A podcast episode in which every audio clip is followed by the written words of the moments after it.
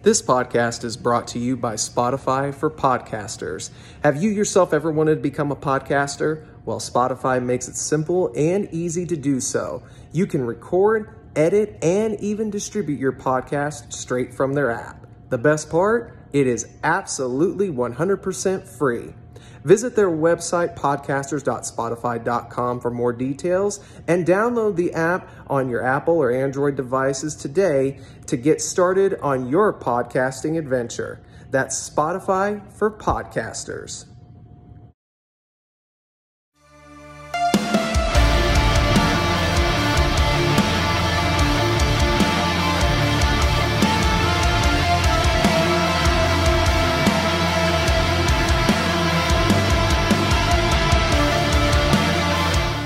What's going on, everybody? Travis Fowler, Harkrider, back again with another edition of the Four Corner Podcast. So, you know what time that means. Let's talk pro wrestling. So, this week, I actually am very surprised with how good of production show wise uh, the wrestling shows were this week. Admittedly, I haven't watched the Impact Wrestling for this week yet, and also have not watched Slammiversary, which I plan to do in the next coming days. So um, I look forward to that. I've tried to stay spoiler free as much as I can. Unfortunately, there have been some things that I just couldn't unsee and uh, came across on social media that I was actually surprised that there was some coverage of so. And um, it was a little disappointing on some of the fact that I've gotten to know who won certain matches, but in other instances, I kind of figured that they were going to go a certain direction, so I'm not too surprised. Um, but I still am going to look forward to watching the Impact show from this past week, followed by the Slammiversary show. I look forward to that. But honestly, yeah, all the shows that I've watched, um, I think out of all of them, SmackDown was like the weakest when usually they're kind of the strongest of the shows. Um, it wasn't a bad show per se but it wasn't like what I've been used to with the SmackDown show over the last couple years now or so, maybe even just a tad bit longer than that. Um, but overall, wrestling was really top notch this week, and I've got to give credit where credit is due.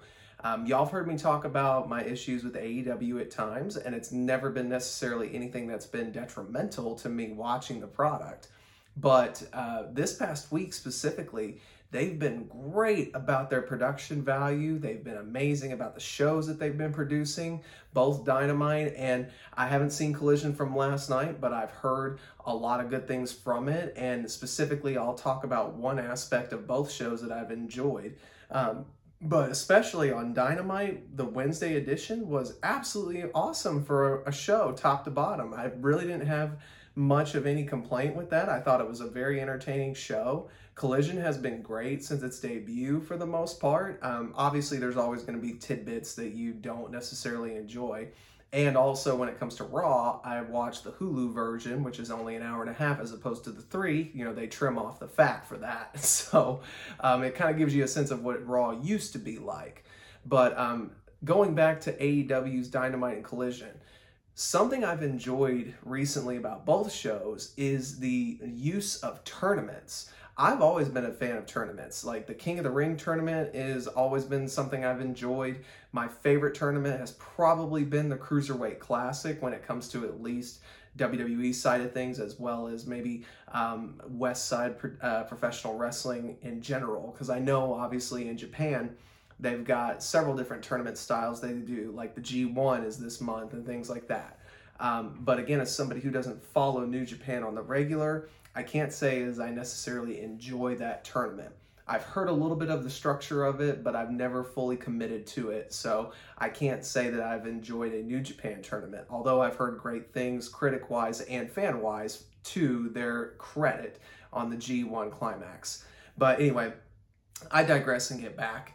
The Tag Eliminator tournament, specifically for Dynamite, has actually been very fun. They intertwining the Adam Cole MJF story into it, I think actually was a genius move. It was a kind of a fresh take on the whole, uh, can the opponents be partners, which we all know eventually where this is going to go to. We're just going to have to wait and see is who pulls the trigger first. Will it be Adam Cole that pulls it against MJF, or will MJF do what we expect him to do at some point in time?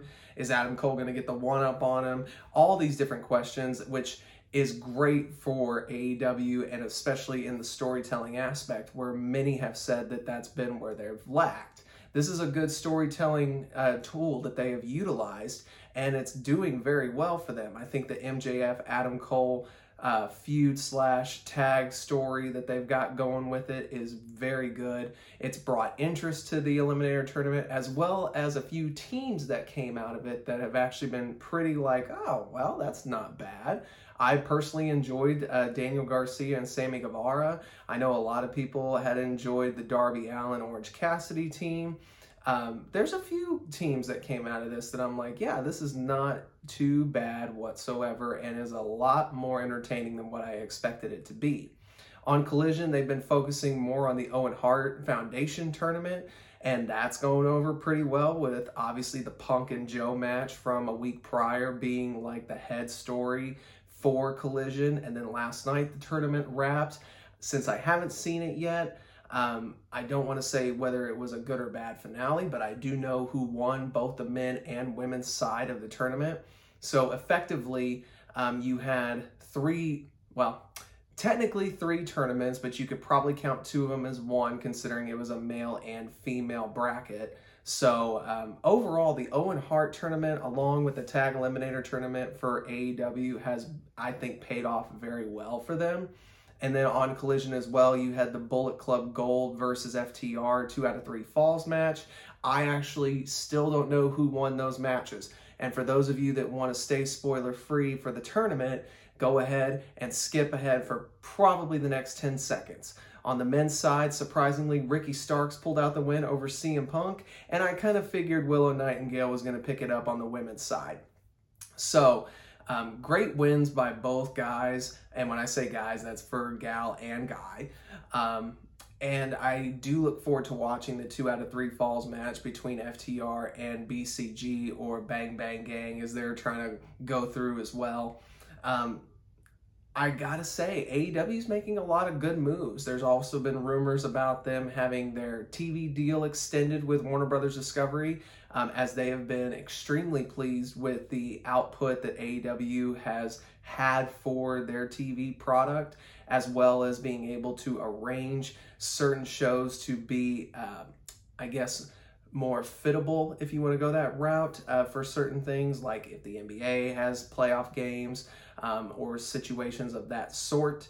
Um, they also had Battle of the Belts last night. Um, I think we can write that off as very much like Rampage, whereas like, does anybody really care? Does anybody even watch them? Because I have yet to watch a single Battle of the Belts, and I know that was supposed to be like their Clash of the Champions sort of take, but it hasn't really paid off all that well, I don't think. Rampage and uh, Battle of the Belts has kind of been man when it comes to shows anyway. Every once in a while it seems intriguing, but for the most part it's kind of whatever at this moment. Um, I have a little bit of a stronger opinion when it comes to the Ring of Honor brand, which we'll get into a little bit later. But um, I really think they could have curbed some of the failures, if you will, in some aspects. Maybe not even call them failures, but disappointments at the very least. Um, hopefully, they have time to turn around the ship, but in certain aspects, I really just don't know. Over on the WWE side of things, SummerSlam is shaping up to be a decent card, and this is going to be the first card outside of a B pay per view. And since WrestleMania, that's going to be stateside this year. Um, I look forward to seeing how they pull off uh, the rec- the crowd there. I was about to say record setting crowd, but we don't know that that's going to be the case. All we know is that it's at Ford Field, and I really hope the best and that they continue their streak of great PLEs because they've done very well. Um, some still question at least part of the WrestleMania PLE. I'm still semi in that boat. We don't need to go down the road, but I do very much believe that WWE's been firing on all cylinders, even much so as to Dave Meltzer and Bryan Alvarez giving props to WWE earlier this week, talking about how their viewership has been up, their merchandise sales have never been higher, and this is including Hulk Hogan and Steve Austin eras. So there's a lot of good things going on for WWE. Like I said, the SummerSlam card seems great. We've got Jey Uso and Roman Reigns to look forward to. Uh, is there going to be a Seth Rollins match? Because last reports of matches that were listed for the card, there didn't seem to be one. I highly doubt that stays that way. Um, there's been a lot of rumors about LA Knight getting the U.S. title opportunity, and they also are doing their version of a tournament with the whole uh, United States title invitational, where we've got the uh, fatal four way that took place on SmackDown Friday, and then we've got another one coming up here this Friday. Um, I believe Santos Escobar was the one who picked it up on this past Friday's win. Fully expect LA Knight to win this upcoming weeks, and I do think we're going to get LA Knight versus Austin Theory, which should be a pretty fun little future versus present, or you could even go future versus future, because as I've stated on this show, I believe LA Knight, along with Cody Rhodes, can be the face of the company for the next five years for the WWE brand he's getting great receptions. He's got great momentum. He can talk, he can work. The dude is money, and I only see it as a short matter of time before he has some gold around his waist, and I do believe it will be the United States Championship. But speaking of SmackDown, can we talk about the Bobby Lashley cameo with the Street Profits at one point in the show where they went away in a van? or I should say, in a limousine SUV.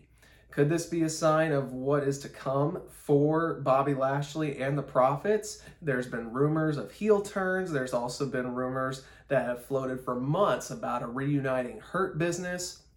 I can totally see them doing the Hurt Business 2.0 where instead of it being MVP, Lashley, Benjamin, and Alexander, even though they were the OG HB, I wish they would reunite that. But if they're going to do a second version of it, putting Lashley back at the helm with the Profits uh, as the tag team for the group, and then here's the wild card you throw Omos with MVP in there that brings MVP back into a forefront. That kind of puts the juggernaut on the team while still having your big brute champion lead it with Bobby Lashley, if you will.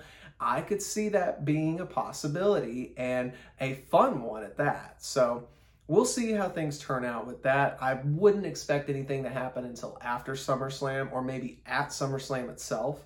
But either way, I think it's a promising aspect for both Bobby Lashley as well as the Profits. And if they do throw Omos and MVP in there, I think it could be good things for them as well.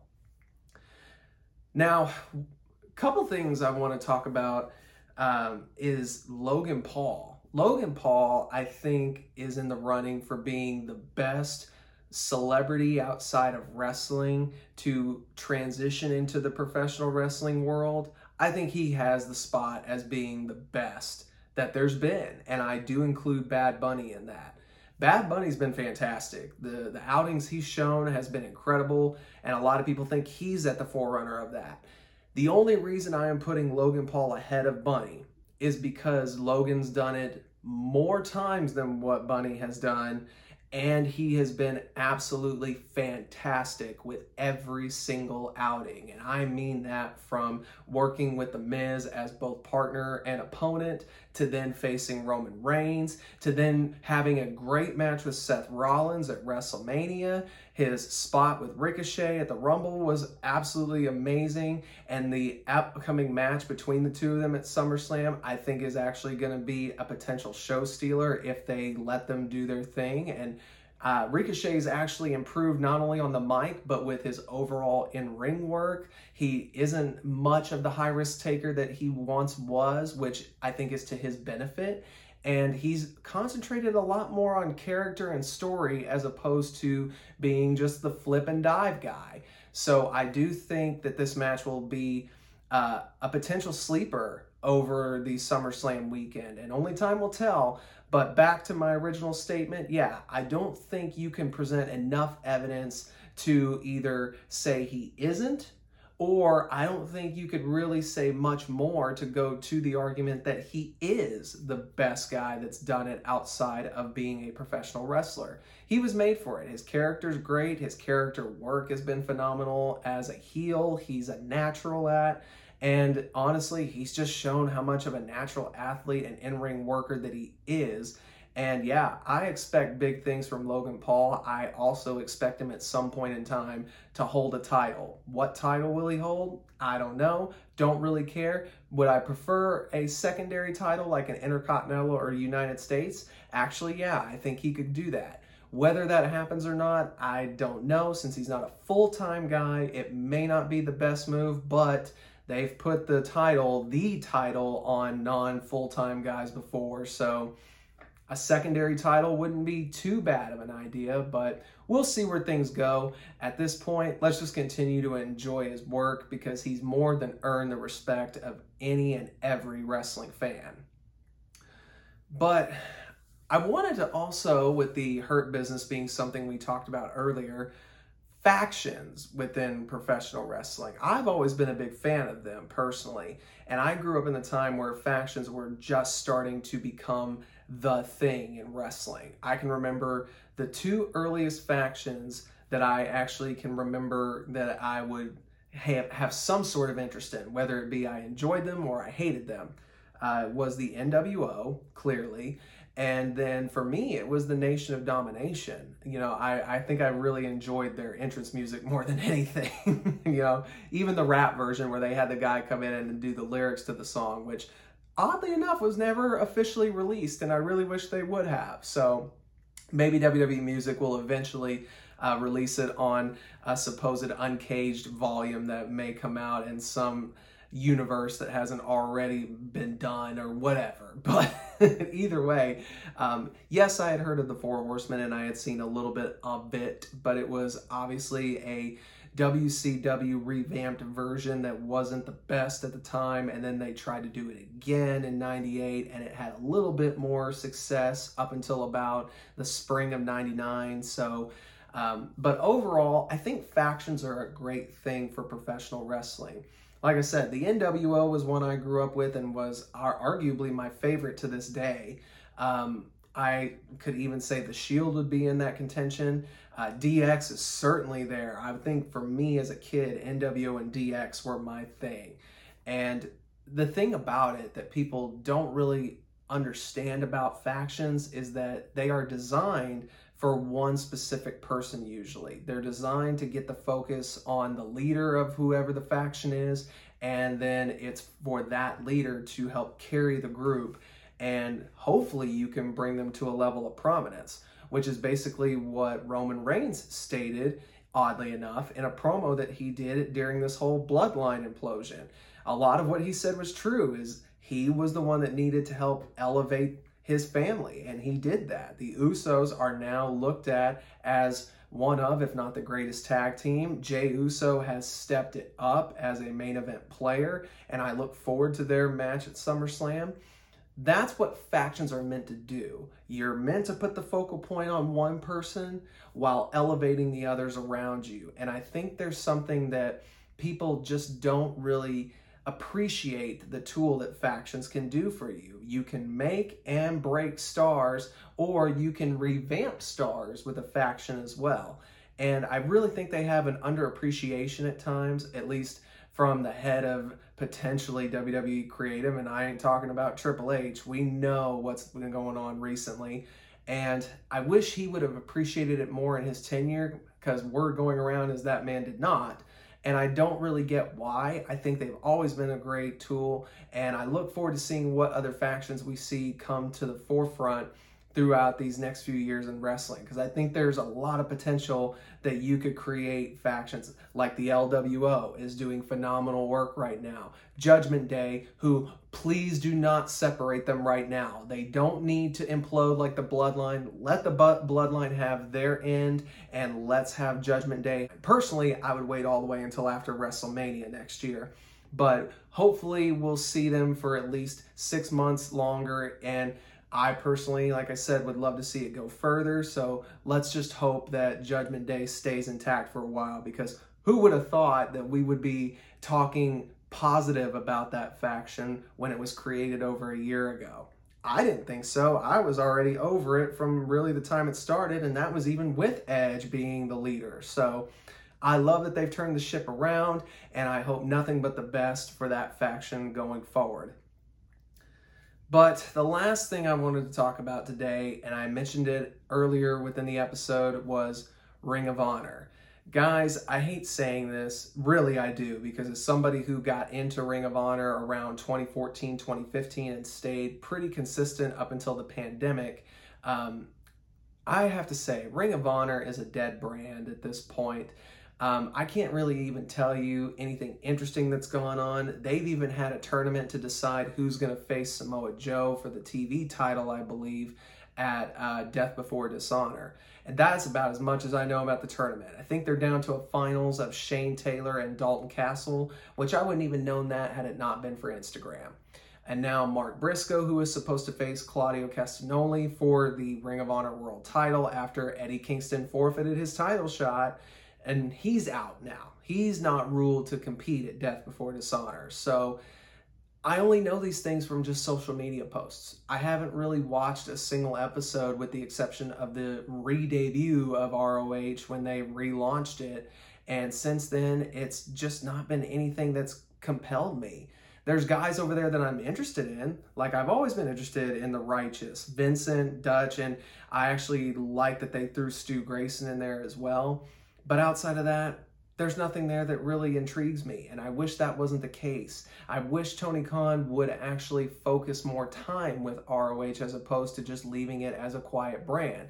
You could have done that by making Rampage the ROH show, or maybe do something similar to what you did with Battle of the Belts, or something along those lines. But there's nothing that really separates ROH from AEW. Essentially, ROH is the NXT of AEW. And I hate saying that, but it is a reality at this moment.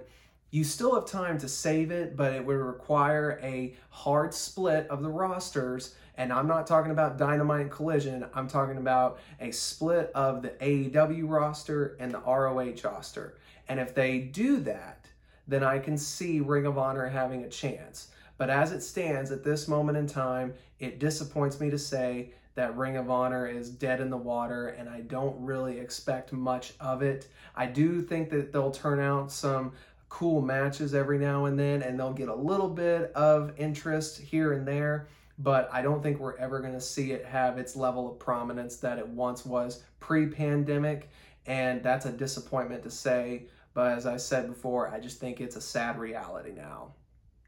But guys, I actually have nothing else to speak about this week. It was maybe a shorter episode than usual, but I always like to hear your intake on what you feel on some of these topics. Do you think ROH is a dead brand? Are you a fan of factions? Are you looking forward to SummerSlam and is AEW doing things right by you? Let me know down in those comment sections down below. Also, remember to subscribe to the YouTube channel if you haven't already. Make sure you've hit that bell notification if so, so that you are notified anytime we upload a video to the channel. We uploaded our newest interview just this past weekend with Tony Snow, who has made waves throughout the Oklahoma and Texas indie scene. Also, Follow us on Facebook, Twitter, and Instagram. You can keep up with the 4CP on all those social media sites. And as always, I will be back next week. I apologize that I took last week off. There were some technical difficulties that just would not have made for a decent show. So I went off and held off last week to give you this this week and the interview as well. So hopefully you've enjoyed that. And as always, guys, continue to support and love pro wrestling.